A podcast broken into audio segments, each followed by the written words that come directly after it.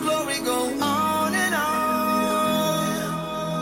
Impossible things in your name, they shall be done.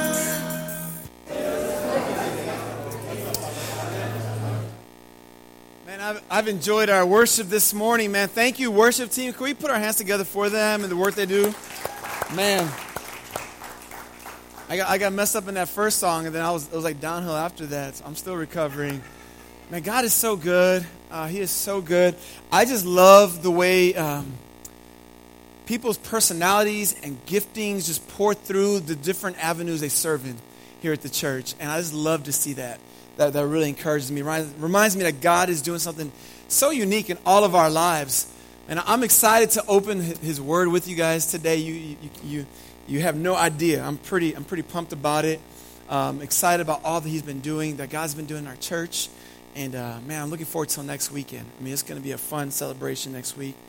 Um, but I want to pray. I want to ask God for help as I open His Word and ask that He would move in each of our hearts individually, all right? So let's pray together. Father in heaven, Lord, we love you, and we are just so thankful for Jesus Christ. Lord, um, you have been so faithful to us here uh, in, in, our church family and in our community, God. And uh, we, we eye uh, next weekend with great anticipation, Lord. Lord, we know there are hundreds of thousands of people who live within a couple miles of this church building. Hundreds of thousands, Lord. And among them, many of them, if not most of them, Lord, are one breath away from eternal separation from you, Lord. And God, we just can't let ourselves be okay with that. So I pray that next week, during Good Friday and Easter, and even today, Lord, that um, you would move in, in people's hearts who don't know Christ. Some who are here today exploring the faith, uh, maybe unsure about what they believe, God. I pray they would come to see, Lord, that living for you, God, is the best thing they could ever do. And Father, for your daughters and your sons who are in this room and who will come over the next few weeks, God, move in them, move in us, move in me, and remind us, God, of all that is ours in Jesus. And God, I pray that we'd be excited about our faith. So, Lord, uh, guide our steps today. Guide uh, me as I open your word. God, I, I do pray you give me, give us all ears to hear and eyes to see as we open your word. I pray this in Jesus' name. Amen. Well, for decades, uh, food companies have tried to find slogans to uh, brand their food item. And you know what it's like. Let me ask you taste the rainbow. Who's that? Skittles. Finger licking good. Butterfingers. KFC, man. All right. America runs on. Think outside the bun. Come on, guys. Taco Bell. All right.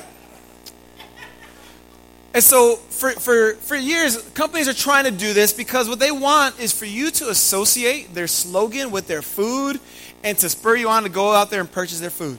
That's, that's really what they want. They want their tagline to remind you of their flavors.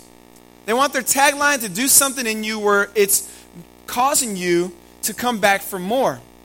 Now, what we've been doing over the past three weeks here at the Brook, this is week number four, we've talked about the book of Ruth in the Bible, which is a book of flavor.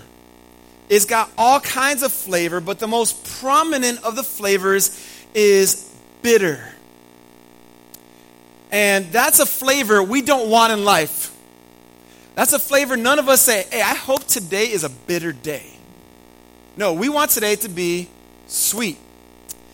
But we all know that life is not always sweet. There is bitter, there's some salt, there's some savoriness to it. But as I thought about these taglines, I think, man, they also have some redemptive value to it. You know, as we think about really giving our lives to God, we say, God, have it your way. Because when I'm living for Jesus, I'm not despising my life, I'm loving it. All right? When you follow Jesus, you are obeying your thirst. And even in the storm, He's what you crave. There you go. You like that? All right, we'll take that. Family, we must understand that life's got flavor, but God's got a way of redeeming the flavor. And in the book of Ruth in the Bible that we've been talking about, these flavors come so strong forward, man. But I want us to understand that God redeems flavors. And my prayer today is that you would taste the flavor of God's redemption in particular.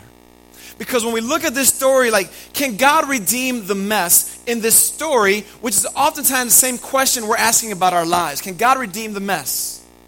Could, could God redeem the depression you feel? the discouragement you feel, the unmet expectations that led to just great discouragement, maybe resentment. Could God redeem the failures of your past? Could God redeem the doubt in your heart? Could God redeem what you're going through, that these flavors that you're tasting that feel so bitter? Can God redeem that? that? That's the question I want us to ask, and that's the question I want us to answer today. I want you to know that God has not left you without a Redeemer. God has not left you without a Redeemer this day. So we're going to find ourselves in the book of Ruth, chapter 4. If you could, would you please open your Bible and meet me there? The book of Ruth, chapter 4. The book of Ruth is early on in your Bible. You have Genesis, Exodus, Leviticus, Numbers, Deuteronomy, Joshua, Judges, and then Ruth. The story of Ruth comes during the story of the book of Judges, was a time in God's people's history, in Israel's history, where people did what was right in their own eyes. And we know that when people try to live according to what's right in their own eyes, right looks very different from one person to the next. And in Israel's history, it looked really ugly. And even in the midst, midst of the story of Judges, God has a way of dropping this redemptive story in the middle of it. Just like in the mess of your own life, God has a way of dropping a redemptive story in it for you. So, as you turn there to the book of Ruth, chapter 4, I want to talk to you about the bitterness in this story for those who need a refresher. Maybe you never heard the story and you're new to the story. The book of Ruth is actually a story about a woman named Ruth who had a mother in law named Naomi. Naomi had a husband named Elimelech. I'm, a lot of names I'm dropping here. We'll, we'll, we'll write it back in. Naomi and her husband Elimelech had two sons, Mahlon and Chilion. They lived in a town called Bethlehem. That's a familiar town in, in, in Bible stories. But there was a drought and a famine in the land. So they had no food to eat. They likely sold all they had and had nothing to live on and finally decided we've got to leave our family background and head to another land called Moab where they had heard there was no famine. So they go to Moab, and while they're in Moab, Elimelech dies. Naomi's husband dies, and she becomes a widow. Her two sons get married, one to a woman named Orpah, another one to a woman named Ruth. And then Naomi's sons die. So now Naomi, Orpah, and Ruth are three widows in the land of Moab. It seems that both Ruth and Orpah had been married about 10 years when their husbands died. And now Naomi is there looking at her daughters in law and, like, what have I got to offer you? She tells them, Go back to your family's households and start life all over. I'm going back to Bethlehem because I heard the famine is over and I'm going to start over my life. It took some prodding, but finally Orpah ends up saying, Okay, mother in law, I'm going to leave. Ruth is there resilient, like, No, I'm not leaving you. Naomi's like, Please go. Don't stay here. Go back to your people, to their gods, to all that they were part of. Naomi had become so embittered toward God that she couldn't even think of ways to help her daughter in law. And what Ruth does, he, she makes this great statement in Ruth chapter 1, she says, No, your God will be my God. Your people will be my people. She says, Don't let nothing but death separate us. And Naomi's like, All right, I'm not going to convince her. Come with me. They go to Bethlehem, and as they arrive to the city, all the people in the town say, Ah, Naomi's back. Naomi's back. There's one, there's two. Who's, who's that with Naomi? Wait, where's Elimelech? Where's Mahlon? Where's Chilion? And the people realize right away something tragic had happened. And Naomi, when she arrives, she says, Don't call me Naomi. My name, the, name Naomi means pleasant. Don't call me Naomi. Call me Mara, which in Hebrew means bitter, because God has dealt bitterly with me. From the very start of this story, it is all bitter. It is great pain. There is untimely death. There's anger at God. There's a feeling of emptiness, of being lost and hopeless. There's battling doubt. There's a loss of faith, and there's extreme poverty. Can you relate to any of those? See, what Naomi was going through are the very things that you and I go through when we taste the bitterness of life. But it's interesting because Ruth is there with her mother in law, her bitter mother in law, who did not see her as great value coming with her. But Ruth persists in being there. In Ruth chapter 2, Ruth says, You know what? I'm going to go into the fields of our neighbors and pick up the leftovers that get dropped to the ground. That's a provision in God's law that He had for those who are poor so they can come and eat. Well, it just so happens to be that Ruth shows up in the field of one of her, her former father in law's relatives, a man named Boaz, who we find out is a man of great character. Boaz and Ruth hit it off pretty quickly. But Boaz is quite older than Ruth. But we see something happening in this story like, all right, what's going on over here? What's going on? Boaz treats her nice. He provides for her food. He provides food for her mother in law. He tells Ruth, Hey, Ruth, come to my fields. You can work here every day while the harvest is going on, which is about a six to eight week window. He's like, Ruth, I'll take care of you. And like we said a few weeks ago, we're like, All right, Bobo, we see you here, dude. We see what you're doing here. But he was just excelling with kindness. The same kind of kindness that Ruth excelled in toward her mother in law. Ruth goes back home. Naomi's like, Wait, where were you at? Whose field were you at? And Ruth's like, I came to the field of a man named Boaz. And Naomi's like, Are you for real? Boaz? He's a, he's a close relative of ours. And she says, He's one of our redeemers. Now, that statement there is a statement that is really unfamiliar to us because it's not how we work in our society. But in ancient Near Eastern culture, there was a provision for women who had been married, who had no children, and when their husbands died, they were extremely vulnerable. They had no children to care for them, and they couldn't just go down the block and find a job. That just wasn't the way it worked, culturally speaking. And they were vulnerable. So God's law made a provision, basically, which said this the nearest family member is allowed then to marry her and then to raise up a family with her as a way to restore the name of the deceased husband. The law required, or not required, but told uh, the, the nearest brother to do that. And if there wasn't a brother, then the nearest relative. So Naomi tells Ruth, Look, this guy Boaz is one of our redeemers, one of our near relatives. And this seemingly coincidental story starts getting very interesting. Naomi then tells her, after the end of some seven weeks of working in, Ruth's, in, in Boaz's field, she says to Ruth, Go to him at nighttime, freshen up, and let him know that you are no longer in your, your, your season of mourning as a widow, but you are now of, of, of ready to be married. And that's what we talked about last Sunday. And we looked at the ways that, that both Boaz and Ruth conduct themselves as single people. I'm going to reiterate some of that because I'm trying to get our story back in front of us as we get ready to land the plane here. We see that both Ruth and Boaz are patient in their singleness. We see that both of them are seeking godly counsel, Ruth in particular, of older, wiser people in their lives. We, sell, we see that they both excel in God inspired kindness. And we ultimately see that for both of them to get a boo with virtue, they had to be a boo with virtue. It's really remarkable how Boaz cares for not only Ruth but also Naomi. And uh, you know, there was so much Erica and I cut out last year, last week from our, our lesson. But it's crazy how Boaz understood that Ruth and Naomi were kind of a package deal. He understood that when you marry one person, you marry the family with them no matter what that family is like. But there's a man with character that says, hey, but I still, I, I care about the family. Pretty remarkable. You know, as we think about this, we see here these two people, Ruth and Boaz, great character. And, and we look at them and say, man, there's something special there. Um, a few weeks ago, Erica and I were in Branson, Missouri, speaking at a marriage conference, and we met a man named Jerry, who I don't think we'll ever forget. Um, Erica and I were both doing separate talks at the same time. Erica was doing a woman's talk with the wives, and, um, and I was doing a, a talk with the men.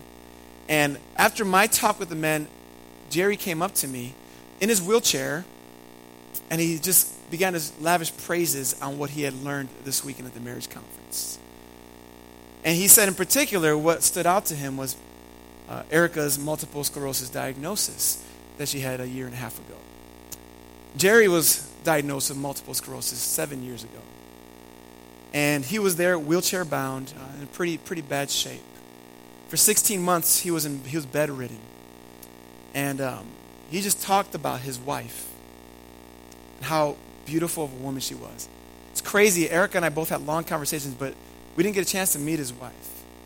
But he began to say the ways that she had to care for him as he was almost paralyzed in bed for those 16 months, changing him, bathing him, cleaning him. And as he just talked on and on about his wife, um, it just really penetrated our hearts. And finally, Jerry looked in this big ballroom that fit literally a thousand people that were at this conference. He says, Yeah, my wife can't fit in this room. She's too big for it. Pretty remarkable. You know, we think about finding a boo with virtue, for all those who are single, um, that's what you want in a future husband or a future wife. Someone who you know won't leave your side when it's better or worse.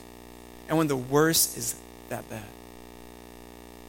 And those of you who are married, be that kind of person where your spouse says, This room can't contain him, can't contain her because of their character. When it comes down to it, when you're diagnosed, when you are stuck in pain, that smooth talking individual, that flirtatious person, that, that, that's not going to sustain that. Character sustains that. Ruth and Boaz understood that. But you know, as I read the story, I was like, all right, Boaz, if you like this girl, then go after her, bro. That's what I tell dudes. Man, they're like, hey, there's this girl. She's got character. She loves Jesus. She's on fire for the Lord. I'm like, bro, what are you doing standing in front of me right now, man? That, that's, I'm like, come on, bro. that's how it works. But it's cool because Boaz didn't do that because he's the man of virtue. And here's why Boaz understood something in the law that we don't understand. I mentioned how there's redeemers that are closer, that, that could redeem a family's name and legacy. Boaz understood that he was not the next in line. In fact, even Ruth and Naomi said, Hey, you are one of our family redeemers. You are not the next family redeemer. In fact, even in chapter 3, verse 12, Boaz tells Ruth, he says, And now it is true that I am a redeemer, yet there is a redeemer nearer than I. Boaz got a problem now. He's got this woman that he is very evidently attracted to, who is likewise attracted to him. They both want to be together, but there's someone else in line from a legal and lawful standpoint. And here was what Boaz tells her in verse 13 Remain tonight, and in the morning, if he will redeem you, then good. And you're thinking, like, no, that's not good, Boaz. But notice here, Boaz is basically saying, look, if there's a man who's next in line who has the legal right and he's willing to bring you in and care for you and love you, then that's good. Boaz is not thinking about himself, but thinking about what's best for Ruth. But then he goes on to say, But if he is not willing to redeem you, then as the Lord lives, I will redeem you. Lie down until morning. Boaz basically saying, Look, there's a next in line. And if he's going to take care of you, then great. But if he don't, I promise you, I will. But now Boaz got some homework to do. How does he work out this situation? And that's how we come to Ruth chapter 4. That was all my introduction, family. Yeah. Yep, I see you looking at the clock. Don't play. I, will get this where it needs to go. But we got to understand the tension here. We got to understand what's going on. There are legal ramifications in the culture here. We don't know that that's like in our country. You know, that's not the way we operate. But that's the way they operated in a small, tight knit society. That's how it worked. And so now Boaz is here in Ruth chapter 4, needing to find a way to get this dude who's next in line to not go for Ruth in order for him to get her. And we come to Ruth chapter 4, and would you please stand with me as I read the chapter? And then we're going to see what goes on here. And we're going to learn a lot more than just relationships here, family. We're going to learn how God makes sense of life when it's bitter. And the question I asked earlier can God redeem it? Ruth chapter 4, verse 1 Now Boaz had gone up to the gate and sat down there, and behold, the Redeemer of whom Boaz had spoken came by. So Boaz said, Turn aside, friend, sit down here. And he turned aside and sat down. And Boaz took ten men of the elders of the city and said, Sit down here. So they sat down. Then he said to the Redeemer, Naomi, who has come back from the country of Moab, is selling the parcel of land that belonged to our relative Elimelech. So I thought I would tell you of it and say, Buy it in the presence of those sitting here and in the presence of the elders of my people. If you will redeem it, redeem it. But if you will not, tell me that I may know, for there is no one besides you to redeem it, and I come after you. And that man said, I will redeem it. And then Boaz said, The day you buy the field from the hand of Naomi, you also acquire Ruth the Moabite, the widow of the dead in order to per- perpetuate the name of the dead in his inheritance.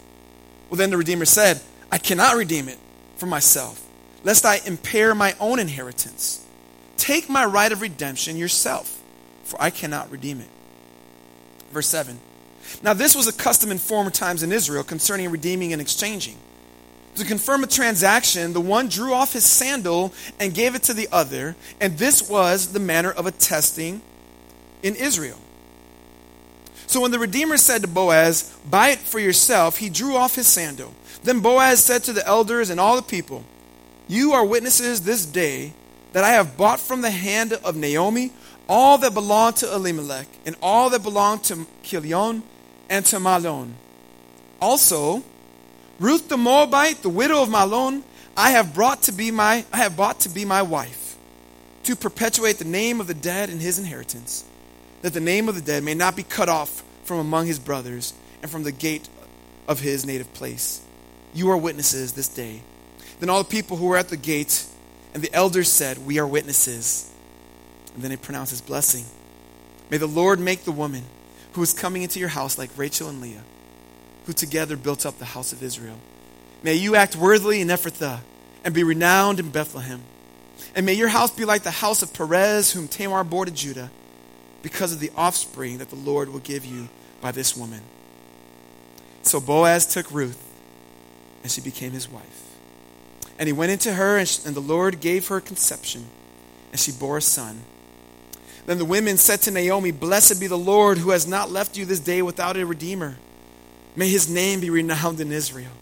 He shall be to you a restorer of life and a nourisher of your old age.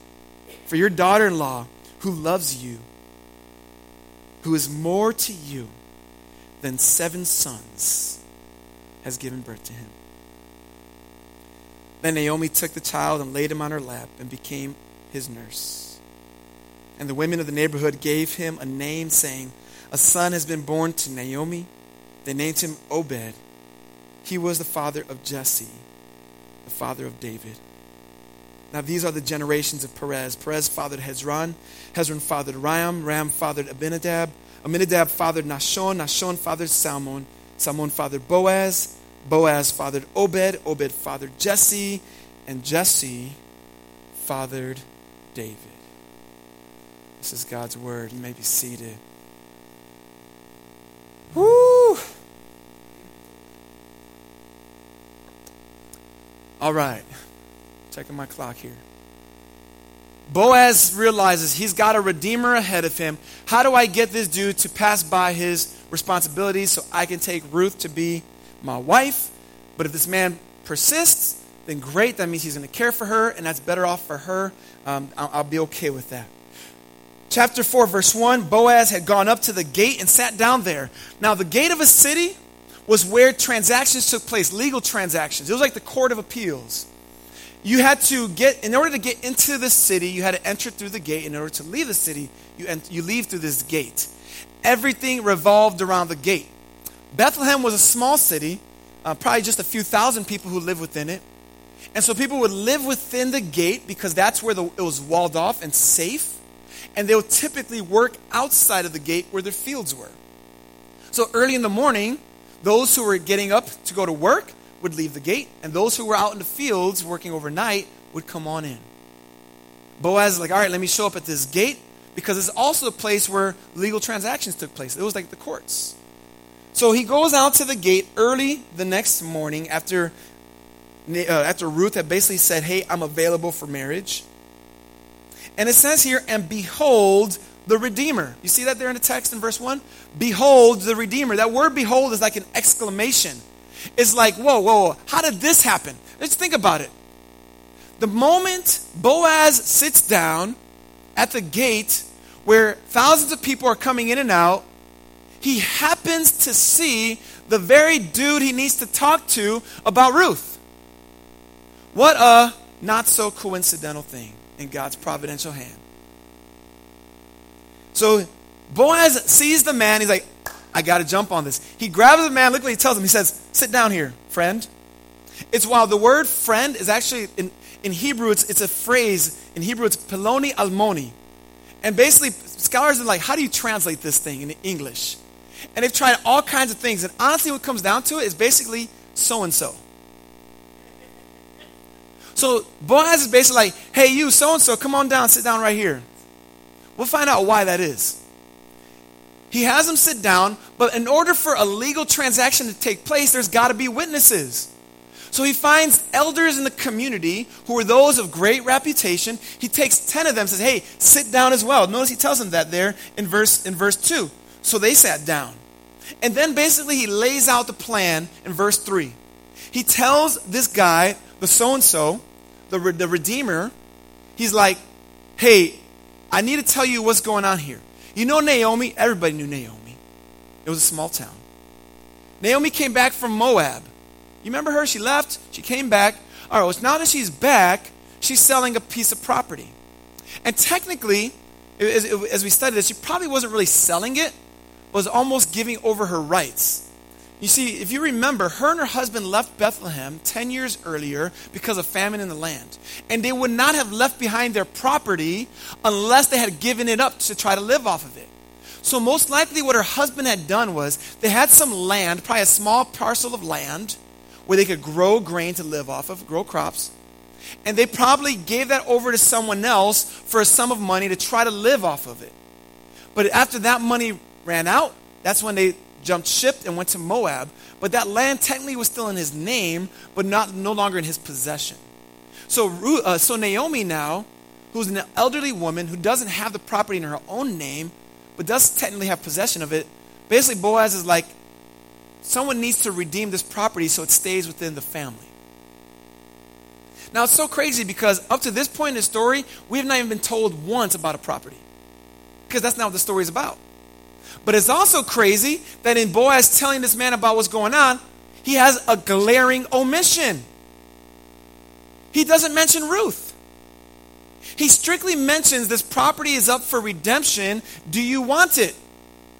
And what the man says there, in, in there in uh, verse 4, he says, I will redeem it. Now let's think about this. I wonder, I don't know this, I wonder if Ruth was within earshot of. Because the moment that guy says, I'll redeem it, I bet you her heart would have sunk. Maybe even Boaz's heart sunk. Maybe Boaz is like, Oh, I did not expect that. Or I was hoping you wouldn't say that. But what's crazy is, as we keep reading here, we realize that Boaz is not only a man of character, but he's a man of wisdom. He's pretty shrewd. Because in this presentation, what he does is he exposes what the man's real desire here is, and that's to obtain property. And there's nothing wrong with obtaining property. Go get it, real estate agents. Do it. This man wanted that. But what Boaz does is he makes it very clear to the 10 witnesses that that's what this man was concerned about. And that's just as quick as the man says, I'll redeem it Boaz is like, oh, there's another detail I didn't mention to you. Look what he says there in verse 5. The day you buy the field from the hand of Naomi, you also acquire Ruth the Moabite, the widow of the dead, in order to perpetuate the name of the dead in his inheritance. All right, now what Boaz did here is he basically presented Ruth in the least appealing ways he could to this man. He tells her, all right, she is Ruth the Moabite. Now, if we could rewind back earlier in this series, we talked about how the Moabites were idol worshippers who had caused God's people to stray away from the faith. And so to be with a Moabite was to be basically abandoning not just your faith, but even your nationality and who you are. He says not only is she Ruth the Moabite, but she's also the widow of the dead. So now she's presenting her as a Moabite, as a widow, and then saying, and also your responsibility would be to perpetuate the name of the dead. Basically, to raise up a child through her that would then carry the name of her former husband. But it's interesting because I kept asking myself, why didn't why didn't Boaz just say this all up front? Well, if he didn't, the, the way he did it, basically he leaves the man with four options. One, the man could say, Fine, I will take the property and Ruth to be my wife. Or he could say, I want the property, but I don't want Ruth. In fact, the letter of the law did not require him to take Ruth. But Boaz doesn't work by the letter of the law, he's working by the spirit of the law, and he's looking out for her. And so now all the witnesses see Boaz working from the spirit of the law with integrity, and now this man is there up against the corner, like, what am I going to do? He could have said, I'll take the land and I don't want Ruth. And all the 10 witnesses are like, okay, it's legal, but man, you're a jerk. or the man could have said, you know what? I'll take the land. Boaz, you can have Ruth. Cool? The only problem is when Boaz and Ruth have a child, if they do, guess whose land that should belong to? So basically, the man has only two options that leave him saving face take the land in Ruth or reject both.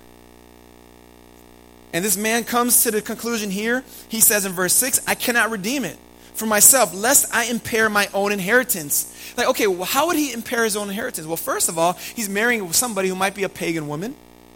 That's his reputation. It might be too cost prohibitive because he knows that Ruth and Naomi are a package deal. Or maybe he himself had a big inheritance and he doesn't like the idea of a, of a, a child being born of her that will have access to his own inheritance. It's so crazy to me that the man is thinking about one person. Who is it? Himself. Who is Boaz thinking about this whole time? Ruth. This man is trying his hardest to save his name, and whose name gets left out of the story? Mr. So and so. It's so remarkable that this is the way God calls us to operate to be the kind of people where true character is when you're looking out for other people even over yourself. It's not always trying to save your own face, but it's loving others. It's not always thinking about what people think of me, but thinking about how can I love other people. Boaz is an expert in kindness. He is killing it, family. And the man who is thinking about himself gets forgotten. He is Peloni Almoni. He is just so and so.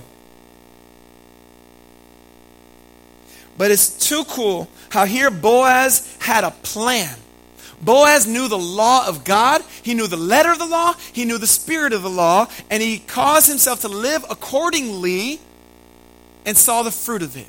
Family, there is something beautiful when you know God and his law and you live according to it and experience the fruit of it. What will you do? Well, there Boaz is and he's like, okay. He's ready to swoop in. And he's quick to speak up. I'm sure this dude barely got his words out of his mouth before Boaz spoke up. And then in verse 7, we have this cultural um, commentary given to us. But basically, in those days when an exchange was taking place at the gates regarding property or rights or whatever, there would be a symbolic exchange that took place where they would take off their, shan- their sandal and trade it with the other person. So, note to self don't wear your new Jordans when you're about to make an exchange. Okay? So here, Boaz takes off his sandals, so does Peloni Almoni. They exchange their sandals. And then Boaz says this in verse 9 You are witnesses this day that I have bought from the hand of Naomi all that belonged to Elimelech and all that belonged to Chilion and Mahlon. Also, Ruth the Moabite, the widow of Mahlon, I have bought to be my wife. Now, uh, we got to understand, he's not purchasing a wife here, all right? This is like not a, not a mail order bride. But, but there, there is like a, a bride fee, a bride price to pay to the family. Again, these are cultural things that are going on. But I, I love this. Why was Boaz so quick to marry a woman who was not from the people of Israel? A Gentile woman. Like, why, why was he so quick to do this? And this is what gets me so excited about the story. Because whenever you read these lists of names in the Bible, sometimes you just eyes roll back. You're like, I don't care who Nahshon was, or Amminadab, or Salmon. But look at that there in verse 21. Salmon fathered Boaz. That's an important detail.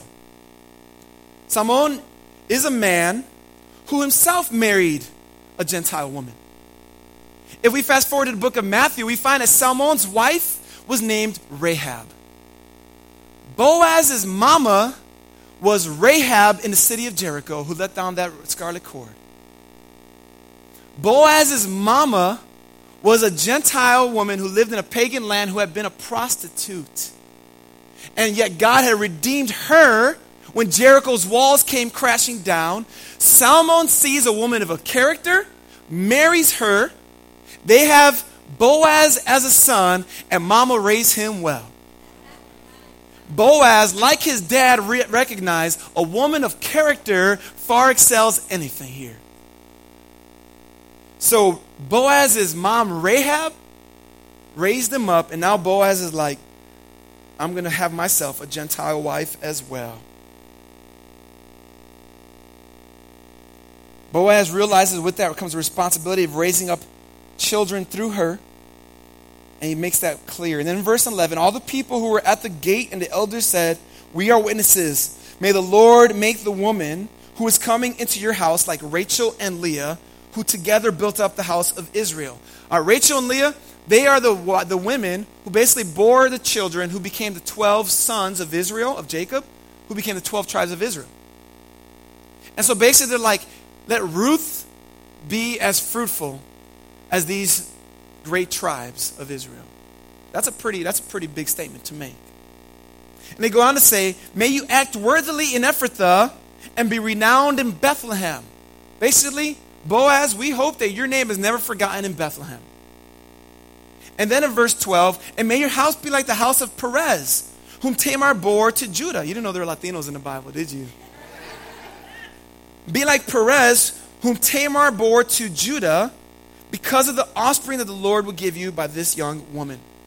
Now, this story of Judah and Tamar, I've shared it with you guys around Christmas time. It's a pretty ratchet story.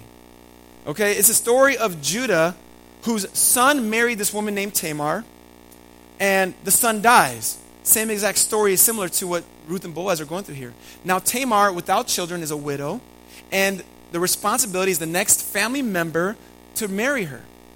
Well, Judah's next son marries her and was supposed to impregnate her, but instead of doing that, he spills his seed on the ground prior to being intimate with her and is enjoying the benefits of marriage without actually trying to do what God had called him to do. Just in wickedness, God strikes him dead. And then Judah's like, Man, my first two sons are dead. I have a third son, but he's just a child. And he tells Tamar, Wait until my son is old enough, and I'll give him to you as a husband. So Tamar goes off and she starts waiting and waiting, and she realizes this son is grown up and there's no call from Judah. She ends up dressing like a prostitute, seduces her father in law. He sleeps with her, gets her pregnant, and bears a son named Perez. And you're like, yeah, that is ratchet. But this is, this is the story.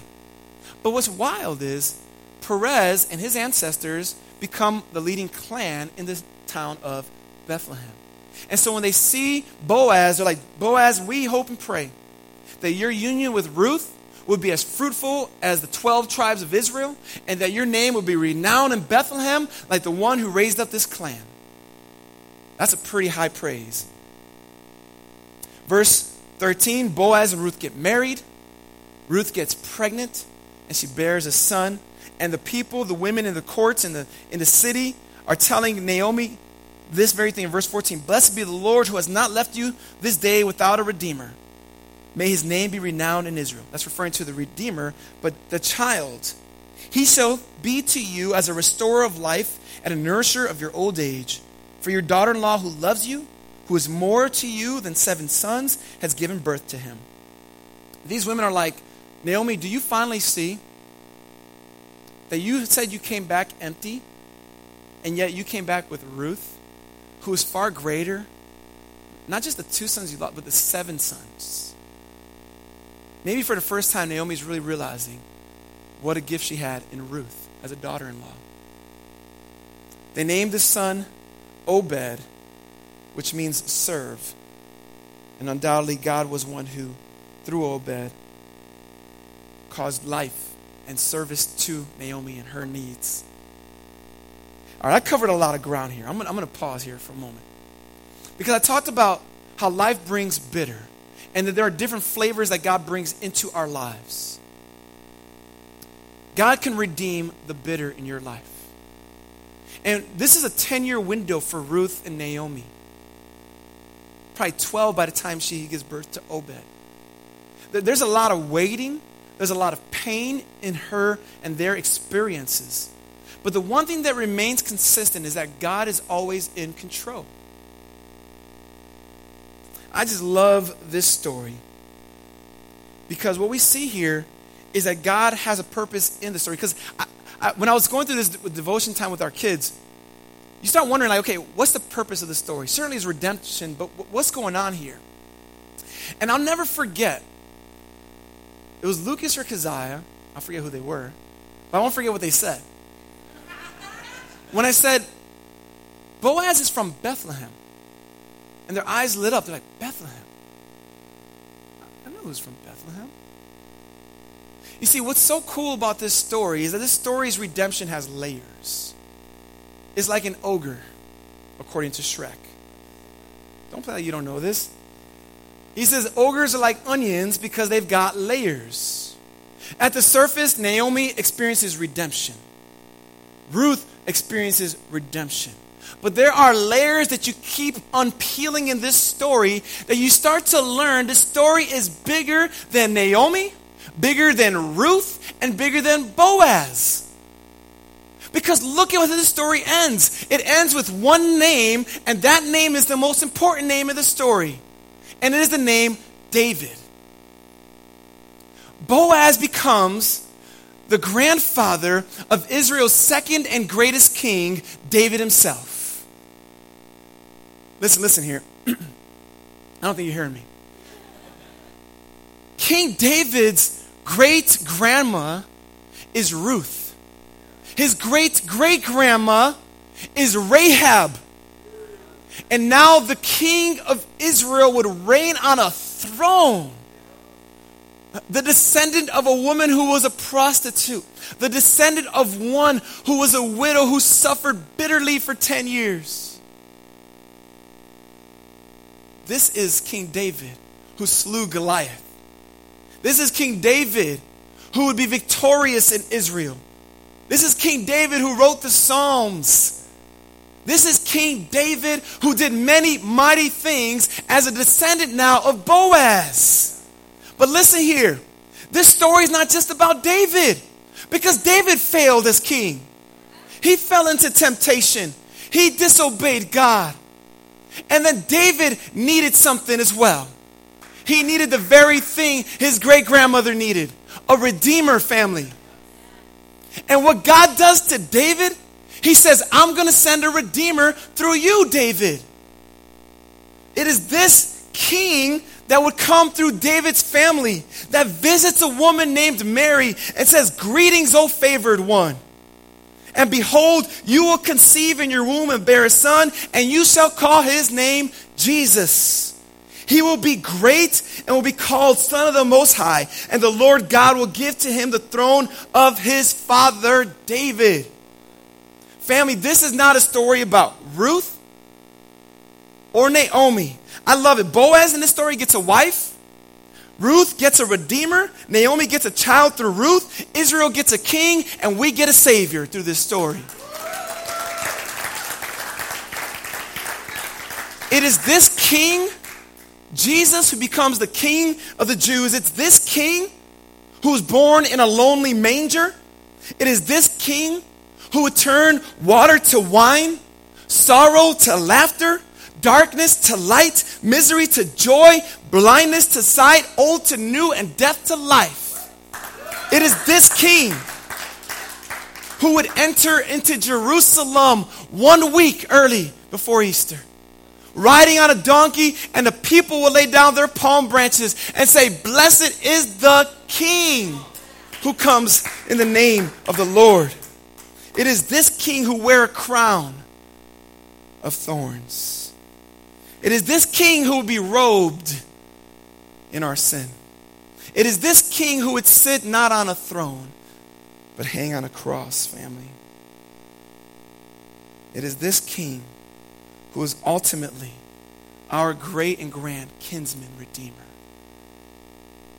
The story of Ruth is far greater than just Ruth. It is about the King of Kings who tasted death so you can taste redemption. Can you taste the flavor, family? So when we ask, can God redeem your bitterness? Can God redeem your mess, your shame, your fears, your doubt, your hurts, your pains? The answer is yeah. He can. He redeemed everyone who puts their faith in him. What Jesus did was went to a cross to take your shame and your sin as he did mine. And on that cross, he would conquer sin. And in that grave, he would lay come up on Easter Sunday and conquer death. I just love the story of Ruth. And I hope that all of us would say, God, in my life, have it your way. God, when my faith is in you, my life, I'm not despising it. I'm loving it. God, I'm going to obey my thirst. God, you are what I crave. Lord, I need you in my life. And if you're here today and you've been tasting a lot of bitter, I know some of you have.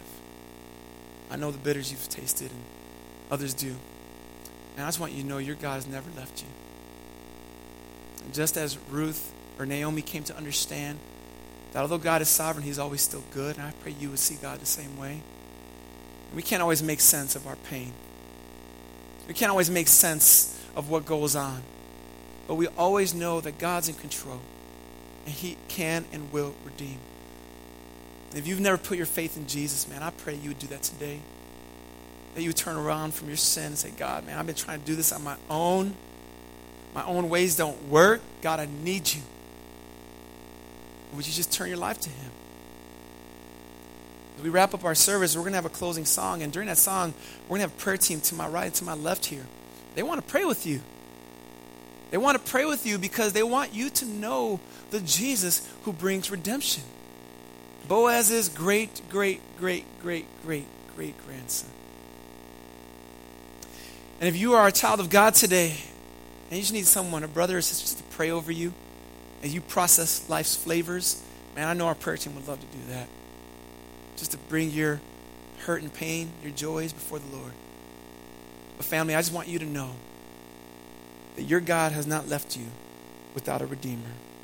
Our Redeemer has tasted death, so you and I can taste redemption.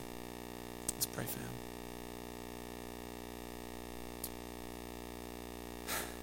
Oh, God. It is so good, Lord, to open your word and to mine its treasures, Lord. And God, um, as we journey through its pages, God, I can't help but feel like sometimes I'm just scratching the surface. Promise after promise, Lord. Lord, just in those days, I'm sure the people in the town had no idea when they pronounced those blessings over Ruth and Boaz, hoping that his name would be round in Bethlehem. Little did they know that Messiah would be born in Bethlehem and that his name would be renowned for all of eternity. Jesus, we thank you that you are the King of Kings and the Lord of Lords. You've come to redeem our mess as we turn from our sin and our failure and put our faith in you. Lord, I pray that today would be the day of salvation for a brother or sister today in this room. Lord, I pray that today would be the day where someone gets a new life. They would go from old to new, Lord, from flesh to spirit, from death to life. God, I pray for my brothers and sisters who know Jesus, I pray, God, that they too would be reminded of your grace and your redemption, that they would savor that, they would soak, God, in your loving kindness, and never forget, God, that you are the God who is there. So, Lord, I pray that this closing song would be a declaration, a pronouncement of our faith, and an affirmation of our trust in you. I pray this in Jesus' name. Amen. Let's rise to our feet, family and prayer team. Would you come forward and make yourself available as we sing this closing song?